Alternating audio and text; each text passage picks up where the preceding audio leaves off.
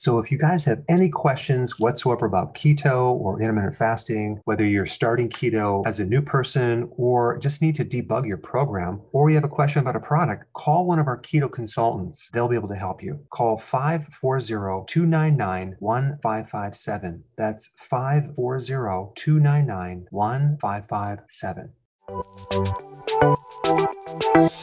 Welcome to the Dr. Berg's Healthy Keto and Intermittent Fasting Podcast, where Dr. Berg takes you on the journey for the truth about getting healthy and losing healthy weight.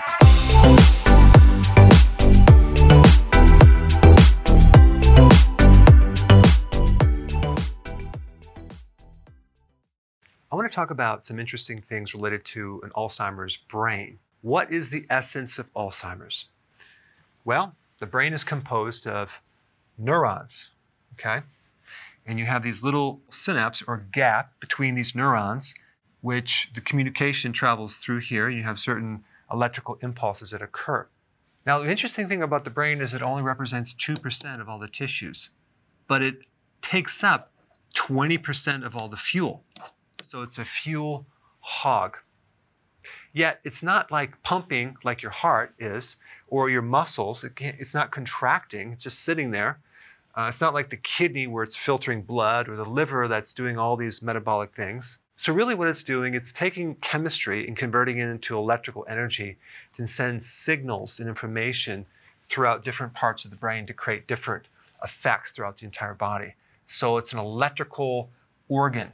So the essence of Alzheimer's is basically atrophy, shrinkage of the neuron. And you're losing the synapses.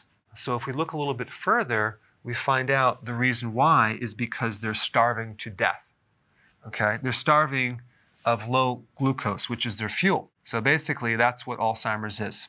And we also have other things going on. We have uh, some plaquing going on. That's a protein plaque. We have glycation, which is uh, another type of sticky protein that's plugging things up. And we also have a loss of oxygen. Now, the oxygen in your brain is mostly used for the oxidation of glucose. And this is mainly why you need a lot of oxygen. There are certain tests that can be done to measure the brain's consumption of oxygen and the consumption of glucose. Now, if you wanted to check the metabolism of glucose, you would want to just check the cerebral metabolic rate. Um, and there's a test that you can do. You can check with your doctor, maybe they can do that. Because here's the thing Alzheimer's starts like in your 20s or 30s, and it starts out completely asymptomatic. There are no symptoms at all. Uh, yet, you're having a problem with your metabolic rate of glucose, okay, and oxygen. And there's certain parts of the brain that are affected more than others. The most common area of the brain that's affected is the hippocampus. This is part of the brain that controls the, like it's like the relay switch into your database.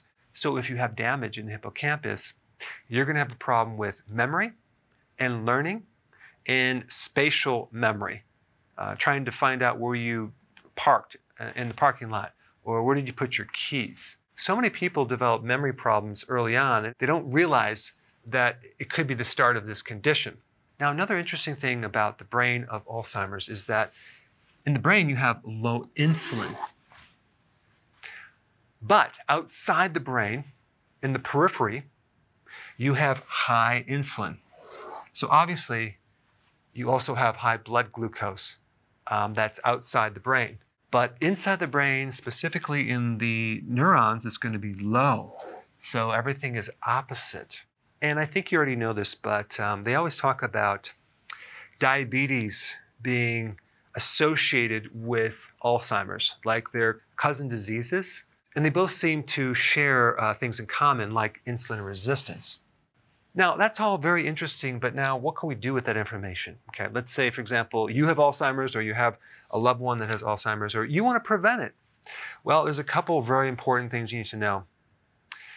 And that is this. If your insulin is high outside your body, which most of the time it's going to be if you're consuming the regular diet that most people consume, you're not going to be able to run the brain on the alternative fuel that your brain loves, that actually will increase the oxygen, that will improve the neurogenesis or the generation of neurons that will improve the antioxidants, which will also lessen the inflammation and improve the cognition.